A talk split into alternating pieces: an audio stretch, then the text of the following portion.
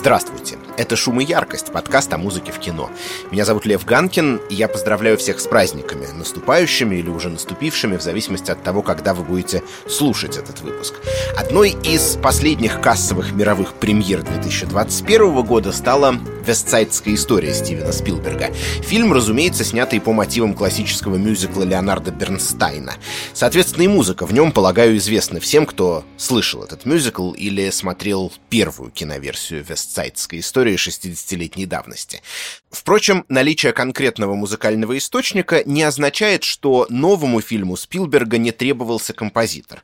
Дэвид Ньюман тщательно поработал с бернстайновской партитурой, а музыкальным советником выступил никто иной, как Джон Уильямс, постоянный спилберговский партнер и соавтор.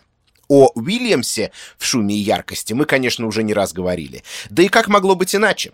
живой классик киномузыки, он упоминался в нашем подкасте о хоррорах в контексте знаменитого акульего лейтмотива из фильма «Челюсти», а эпизоды, посвященные «Звездным воинам» и Гарри Поттеру, состояли из его сочинений почти полностью. Проблема с Уильямсом, и да, я понимаю, насколько двусмысленно это звучит, всем бы такие проблемы, в том, что он написал огромное количество саундтреков к самым разным картинам. Поэтому, например, сделать выпуск «Шума и яркости» о Уильямсе и претендовать при этом на то, чтобы подробно разобрать его фильмографию и дискографию, просто невозможно. Вот и приходится кусочничать. Немножко тут, немножко там, глядишь, в конечном счете и сложится портрет. Но Уильямс и Спилберг — это все-таки отдельная тема. Их сотрудничество началось в 1974 году с фильма «Шугарлендский экспресс» и, как видим, продолжается и спустя почти полвека — Вестсайдская история — лишь четвертый из 30 с лишним фильмов Спилберга, музыку к которому не сочинял Джон Уильямс. Собственно говоря, не буду скрывать, мне неизвестны в кинематографе примеры более длительного сотрудничества режиссера и композитора. Хотя подобных творческих пар как раз и было, и есть немало, но обычно они не выдерживают столь долгого испытания временем. А эта пара его выдержала. И поэтому, по случаю нового спилберговского фильма, мне захотелось попристальнее взглянуть на то, какие страницы были в их совместной истории, как устроено их сотрудничество и какие киномузыкальные откровения оно нам принесло. Доктор Грант, my dear Dr. Sattler, welcome to Jurassic Park.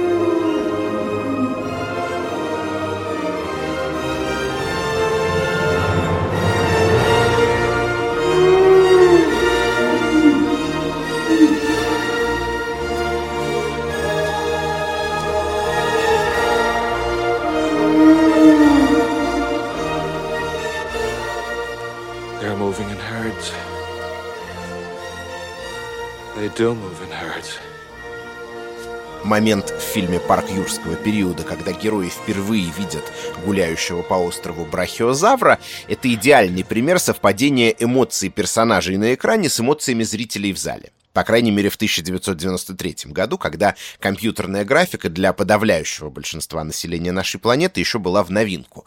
Шок, трепет, волнение от встречи с чем-то чудесным и неизведанным, синхронно и восхищенно отвисающие челюсти, в смысле наши зрительские челюсти. Одноименный фильм про акулу тут как раз ни при чем. Джон Уильямс озвучивает этот эпизод одной из своих самых знаменитых тем замечательно схватывающий все перечисленные психологические ощущения. Сыграна она, разумеется, большим симфоническим оркестром, который стартует лирически, но в нужные моменты раскочегаривается и переходит к тому, что музыканты называют итальянским словом «тутти». Это, грубо говоря, когда все инструменты играют одновременно. А гармония этого музыкального фрагмента предельно проста и эффективна. Никаких неожиданностей, никаких диссонансов. Все четко базируется на тех ступенях лада, на которых и должно. Как говорилось в старой частушке, мимо нашего окна пронесли покойника, тоника, субдоминанта, доминанта, тоника. Словом, это музыкальный образ чуда. И Уильямс всегда был большой мастак по этой части. Как говорил о нем Спилберг, без Джона Уильямса велосипеды бы не летали, квиддича бы не существовало, динозавры бы не ходили по земле, а нам было бы нечему восхищаться, не от чего плакать и не во что верить. Однако единственная ли это музыка, которую мы слышим в парке юрского периода? Конечно, нет. Вот, например, с чего картина начинается.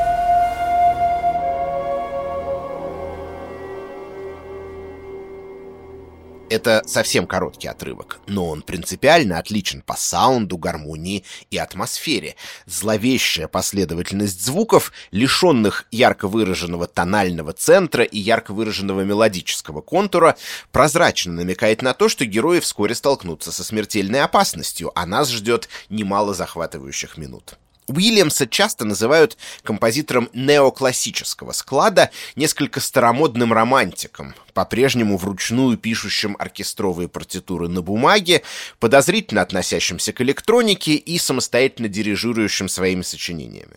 Однако, когда надо, он таким образом оказывается способен и на авангардистские музыкальные решения, явно эстетически и гармонически принадлежащие 20 веку.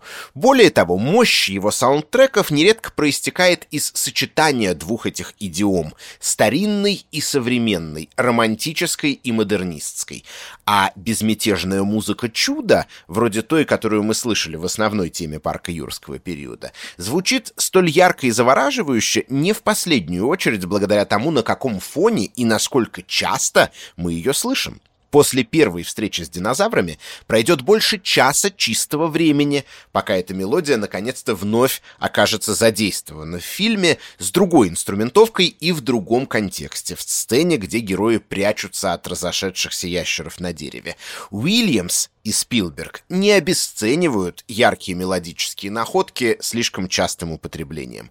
Тем выразительнее они воспринимаются в окружении более мрачного, дисгармоничного, пугающего саундскейпа. Вернемся теперь на 15 с лишним лет назад и увидим, что похожие решения использовались и в фильме «Близкие контакты третьей степени», всего лишь третьей по счету совместной работе Стивена Спилберга и Джона Уильямса. Его саундтрек стартует фактически еще до начала экранного действия с вот такой миниатюры на полминутки звучания.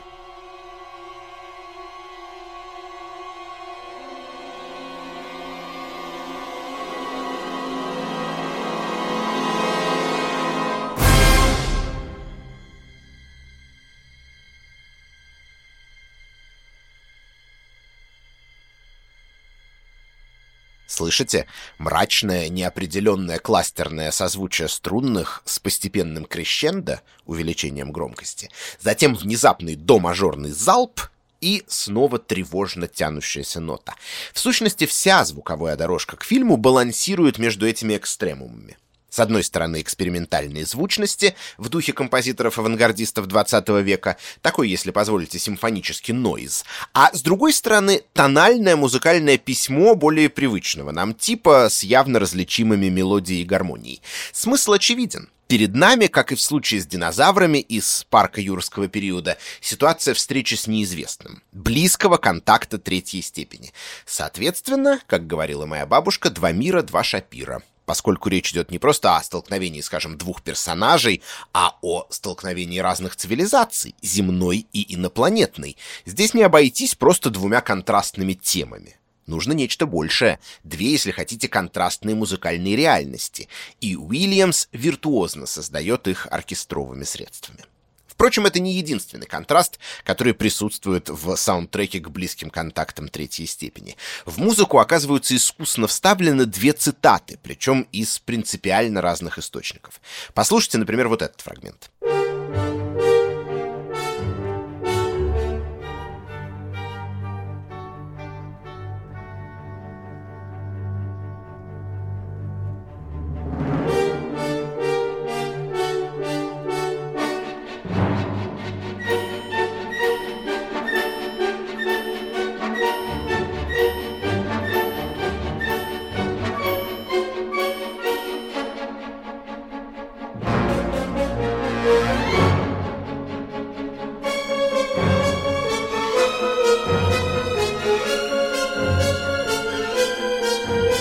Вот эта фигура из четырех нот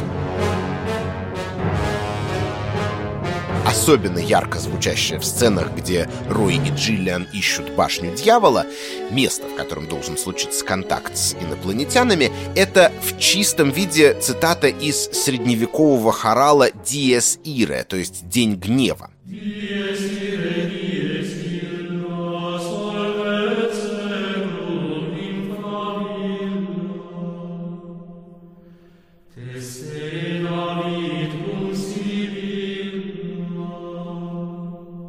XIX века, как минимум с фантастической симфонией Берлиоза, а может быть есть и более ранние примеры, не приходящие мне прямо сейчас в голову. Она использовалась в классической музыке как маркер дьявольщины, ада и ужаса, наказания и смерти.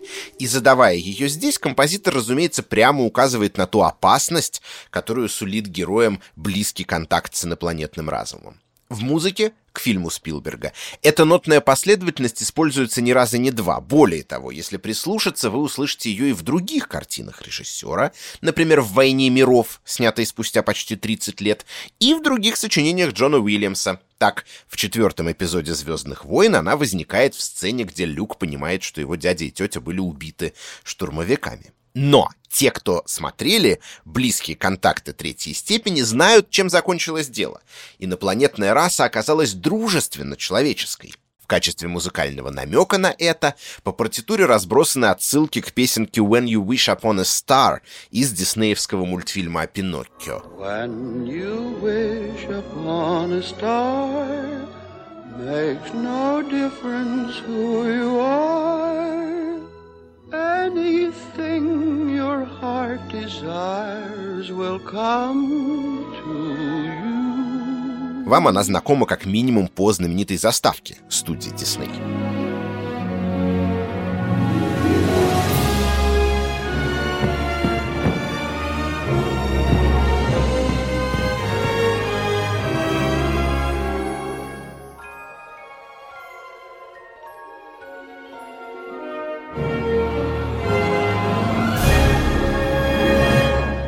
Эти отсылки, во-первых, задают космическую тему через образ звезды, Star, а во-вторых, выступают своего рода благодушным контрапунктом зловещего Диес Ире. Самый яркий мелодический мотив в песне приходится на строчку «Fate is kind» — «Судьба добра»,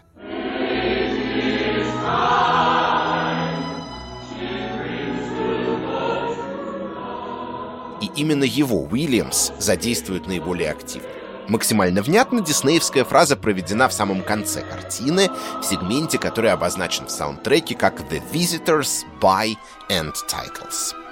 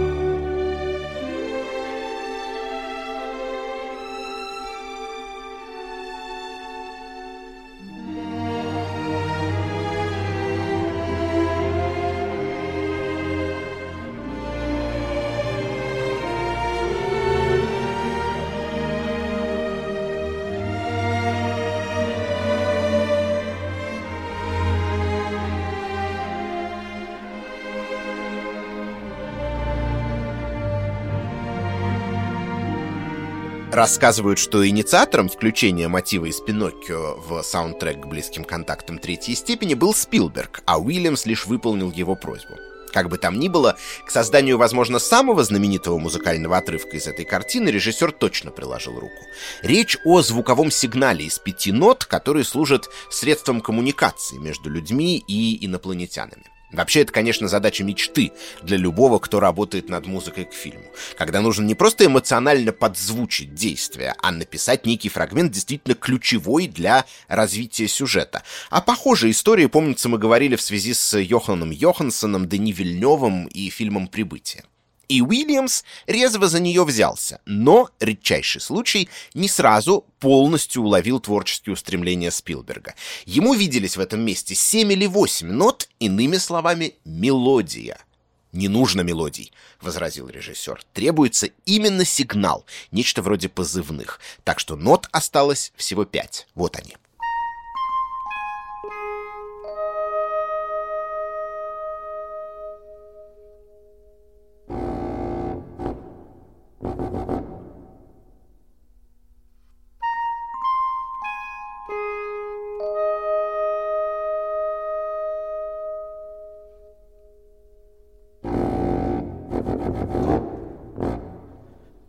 Казалось бы, что можно сказать о пяти звуках? Без развития, без вариаций, без разработки. На самом деле многое. То, например, что до самого финала фильма мы слышим их лишь диегетически, то их поют индийские крестьяне, то один из героев наигрывает на металлофоне. Лишь после того, как Рой попадает внутрь космического корабля, музыка переходит из экранного пространства в оркестровый фон. И это, кстати, важная деталь. Мы получаем подтверждение того, что стыковка состоялась. Сознание персонажа фильма достигло нового инопланетного уровня, достаточного для близкого контакта третьей степени. И музыка теперь может как бы метафизически это прокомментировать, уже из извне пространства картины, а не изнутри. А кроме того, обратите внимание на саму последовательность.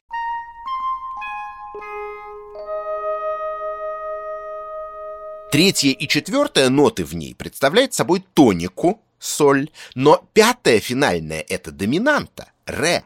Что же такое доминанта в классической гармонии? Это неустойчивая ступень, требующая разрешения. Соответственно, весь мотив — это реплика в разговоре. Фраза, подразумевающая реакцию. Это не законченное высказывание, а приглашение к ответу. И в итоге Спилберг и Уильямс удачно создают музыкальный образ диалога двух цивилизаций.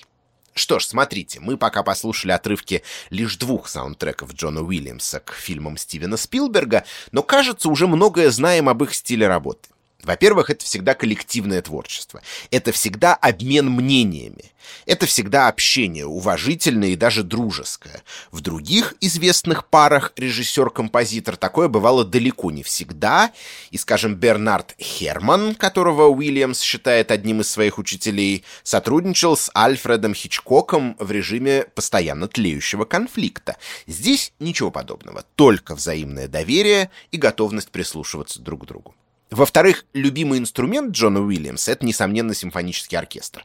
Композитор великолепно управляет его динамическими характеристиками. Не зря, как и было сказано, он старается всегда самостоятельно дирижировать собственными сочинениями.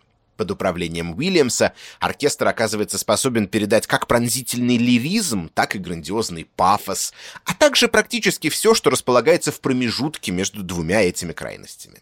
При этом, отдавая дань романтической традиции, композитор знаком и с многими модернистскими техниками. Кажется, их использование в его творчестве до сих пор несколько недооценено. В-третьих, чтобы выразить мысль, Джону Уильямсу может хватить пяти нот, а может, если вспомнить фильм «Челюсти», и вовсе двух. Да и в целом самые масштабные по форме сочинения композитора, самые длинные мелодические темы всегда состоят из более коротких мотивов и мотивчиков, которые можно по-разному перетасовывать, видоизменять, накладывать друг на друга, оттенять разного рода вариациями. Пожалуй, один из главных уильямсовских приемов — это постепенное введение той или иной музыки в партитуру. Часто бывает так, что его темы не звучат сразу в своем окончательном виде, а зарождаются как будто бы неявно, с отдельных обрывочных фрагментов, а дальше обрастают мясом и к середине или концу той или иной картины наконец-то проводятся полноценно. Собственно, что-то подобное происходит и в близких контактах с мелодической фразой из песни «When you wish upon a star», о которой мы говорили. Но, наверное, ярче всего этот подход воплощен в фильме «E.T. Инопланетянин».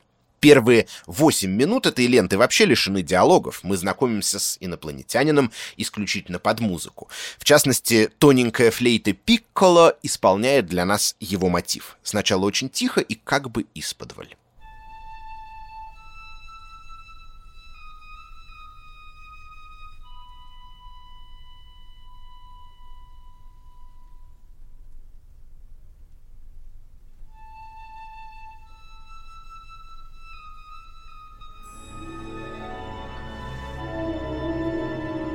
И опять у нас всего несколько нот, по которым вроде бы рано делать выводы, но все же. Мотив начинается с восходящей квинты, а потом музыка орнаментированно спускается чуть ниже, на тритон.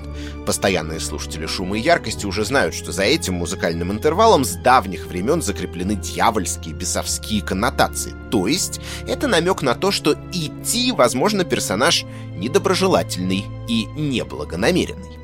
Однако дальше, когда между пришельцем и мальчиком по имени Эллиот завязывается дружба, и становится понятно, что устрашающе выглядящий идти на самом деле добрейшей души человек, ну точнее добрейшей души инопланетянин, из его мотива вырастает тема дружбы.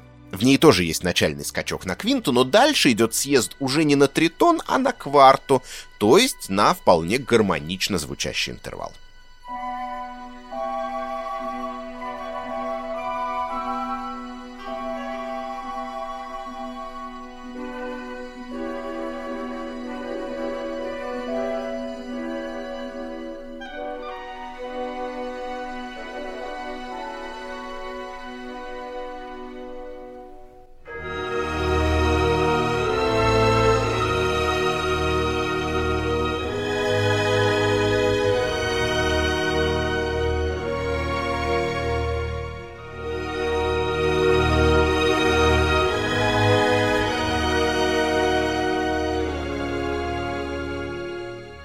И все это лишь подготовительные этапы на пути к главному музыкальному моменту в фильме легендарный Flying Theme, которая отталкивается от ранее заявленного тематического материала и дает его в развернутой форме с массой увлекательных гармонических модуляций и оркестровыми решениями, действительно зримо отражающими динамику полета мальчика-инопланетянина на велосипеде в соответствующей сцене. Это и трели духовых, и скачки мелодии, в этот раз не только на квинту, но и на целую октаву, и непременные крещендо перед выходом на основную мелодию, сопровождаемые ударами летавр.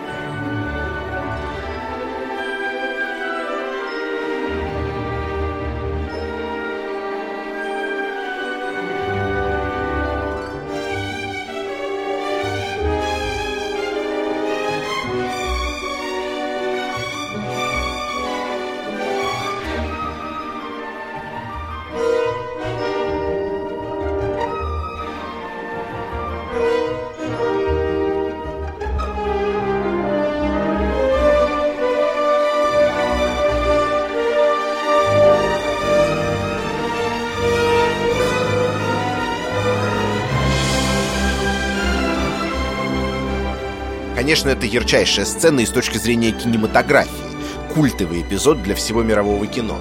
Но Уильямс, как и в случае с парком юрского периода, максимально усиливает наши ощущения, причем не только благодаря работе с мелодией и гармонией, но и благодаря тому, как он тщательно готовил нас к нему на всем предыдущем протяжении фильма из-за того, что фрагменты темы полета уже не раз звучали ранее в том или ином преломлении, мы особенно остро переживаем эту музыку и соответствующую ей сцену как кульминацию звукового и визуального нарратива. Мы уже внутренне готовы услышать ее и увидеть. И когда это в действительности происходит, включается эффект оправданного ожидания, а наше восприятие оказывается еще ярче и полнее, чем оно могло бы быть при других вводных.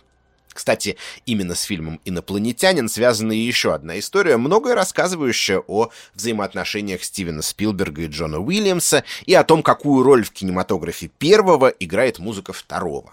Если помните, концовка ленты — это фактически непрерывная 15-минутная аудиовизуальная мини-симфония, внутри которой, разумеется, снова звучит и тема полета. Записать ее традиционным способом прокручивая на экране смонтированное видео и с точностью до секунды попадая во все склейки. Оказалось невозможно. Либо хронометраж соблюдался, но исполнение получалось слишком сухим, безэмоциональным, либо наоборот, музыка звучала подобающе патетично и чувствительно, но с картинкой она кое-где разъезжалась. После нескольких неудачных дублей Спилберг подумал-подумал и предложил дирижировавшему композитору не отвлекаться на видео.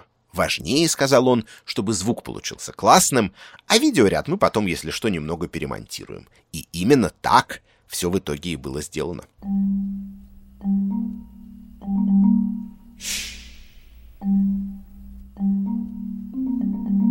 Что еще остается сказать о Спилберге и Уильямсе?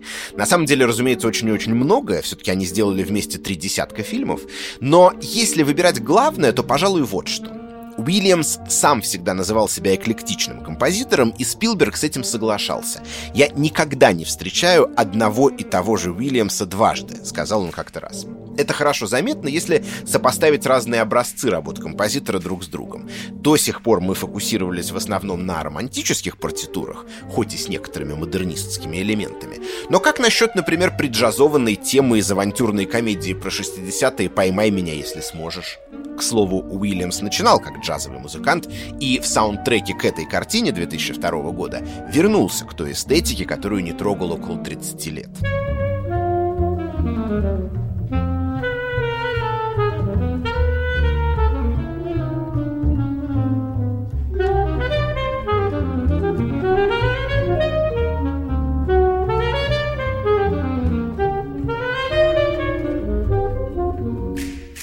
А как насчет освоения иных неевропейских и неамериканских музыкальных пространств? В фильмографии Спилберга не единожды, а дважды возникал запрос на звуковое раскрытие еврейской темы. Сначала в 90-е в списке Шиндлера, а потом 12 лет спустя в Мюнхене, картине о террористическом акте против израильской сборной на Мюнхенской Олимпиаде. Оба саундтрека принадлежат к числу самых замечательных у Уильямса, и оба явно отталкиваются от идеи фильмов, но уходят после этого в абсолютно разные стороны звезда списка Шиндлера — скрипач Ицхак Перлман, в расчете на которого композитор и написал свою музыку примерно так же, как классики былых времен от Бетховена до, не знаю, Равеля посвящали произведения тем исполнителям, которые по их замыслу должны были сыграть их премьеру. Бесконечно щемящая, пронзительная тема скрипки придает дополнительное измерение столь же пронзительной истории. Фактически Уильямс вновь пишет здесь музыку чуда, как в парке юрского периода. Только это чудо, что называется, иного уровня. Чудо спасения человеческих жизней. Кстати, композитор сначала отказывался работать над списком Шиндлера и говорил режиссеру, «Мне кажется, тебе для этого фильма нужен кто-то лучше меня». А Спилберг отвечал, «Я знаю, но они все уже умерли».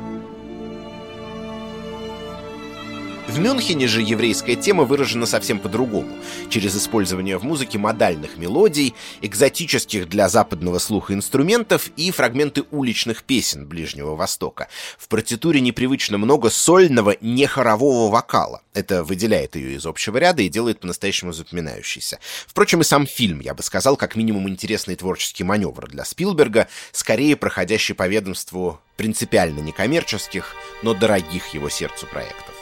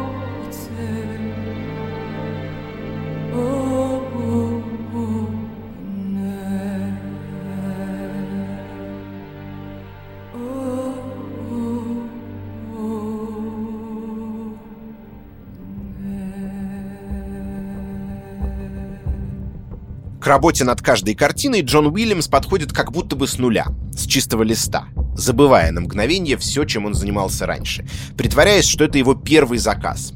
Возможно, в этом секрет вдохновенности многих саундтреков композитора, в том числе и к фильмам Стивена Спилберга. В этой связи трудно делать какие-то далеко идущие выводы о его творческой эволюции. Но я все же рискну. Глядя на список работ Уильямса с высоты птичьего полета, ну или как минимум с высоты летящего над лесом велосипеда. Я задумываюсь о том, что со временем он стал реже использовать на полную катушку свой излюбленный когда-то большой романтический симфонический оркестр, по крайней мере в режиме Тутти, о котором мы говорили выше. Кажется, этот новый редукционистский тренд впервые оказался задан в фильме «Спасти рядового Райана» 1998 года, где все батальные сцены намеренно оставлены вообще без музыки.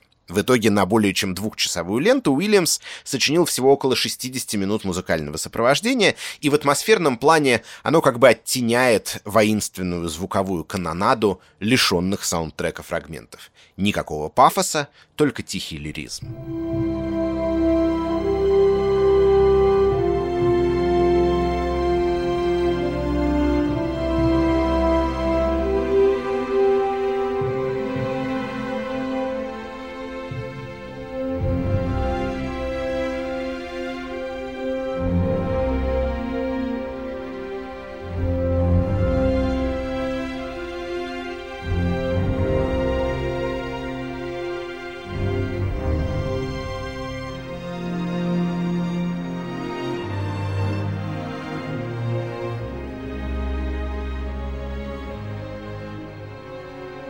А дальше смотрите сами. Джазовый саксофон в «Поймай меня, если сможешь», вокал и восточная ладовая музыка в Мюнхене, нуарные струнные в особом мнении, кларнеты и цимбалы в терминале, выдающие восточноевропейское происхождение главного героя. Список можно продолжать и дальше. Такое ощущение, что в какой-то момент композитор стал зачастую выделять в оркестре интересующую его краску и выжимать из нее максимум, вместо того, чтобы полить из всех орудий. И хотя роль музыки в экспрессивной палитре кинематографа Спилберга по-прежнему очень велика, используется она теперь порой, по ощущению, несколько более экономно. Впрочем, и из этого возможно, отчасти выдуманного мною правила, есть яркие исключения. Трудно поверить, что спустя полвека после дебюта в киномузыке композитора уровня Джона Уильямса еще можно чем-то удивить. Однако факт остается фактом. В 2011 году ему довелось впервые в жизни озвучить мультфильм. Стивен Спилберг и продюсер Питер Джексон решили познакомить американскую аудиторию с Тинтином, старинным героем бельгийских комиксов, страшно популярным во франкофонной части света. Анимация — это особый мир, в том числе с киномузыкальной точки зрения. В частности, здесь традиционно музыка должна звучать практически беспрерывно, ведь у пространства мультипликационного фильма, в отличие от игрового, нет своего собственного саундскейпа, оно полностью вымышлено, нарисовано, поэтому и озвучивать его чаще всего надлежит целиком. Кроме того, прием так называемого Микки Маусинга, когда звукоряд синхронизирован с визуальным рядом буквально, вплоть до конкретных движений персонажей на экране, в анимации по контрасту с игровым кино испокон веков приветствовался. Словом, Уильямсу было где развернуться литературный источник, три конкретных комикса о Тинтине, художника, известного как РЖ, был создан давно, в 40-е годы 20 века, и композитор явно с большой охотой совершил и стилистическое возвращение в те времена партитура пестрит аллюзиями на классиков первого поколения киномузыки, то Макса Штайнера, то Эриха Корнгольда. А основным, с позволения сказать, медиа здесь вновь становится большой оркестр во всей своей тутийной силе и славе. Особенно в пиратских сценах, а также там, где на экране происходят стремительные погони или героические баталии.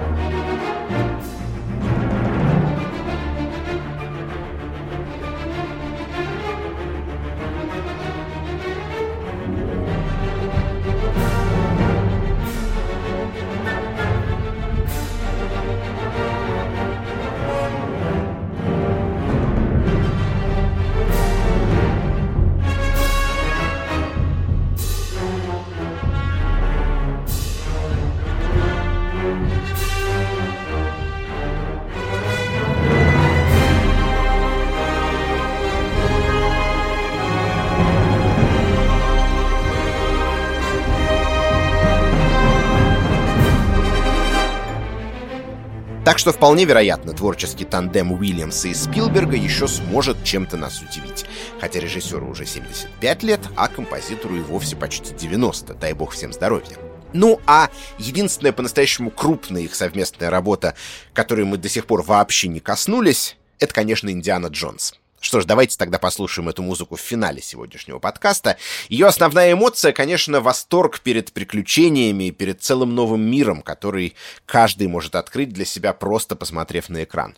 Гуманистическому кинематографу Спилберга который собственным примером раз за разом доказывает, что избитая фраза о кино как фабрике грез все-таки абсолютно верна, подобное музыкальное сопровождение, разумеется, полностью созвучно. И, слыша характерные уильямсовские фанфары, мы безотказно понимаем, следующие полтора или два часа, порой и больше, мы не сможем оторваться от того, что происходит на экране, более того, надолго сохраним полученный от фильма эмоциональный заряд и после того, как выйдем из кинотеатра. Спасибо звукорежиссеру Алексею Пономареву, редактору Даулету Женайдарову и продюсеру Жене Молодцовой за наше счастливое настоящее. Слушайте «Шум и яркость» на всех стриминговых платформах, ставьте оценки, делайте репосты понравившихся выпусков и присылайте нам свои комментарии и предложения на адрес подкаст собакакинопоиск.ру. С вами был Лев Ганкин. Еще раз с праздниками и до встречи в 2022 году.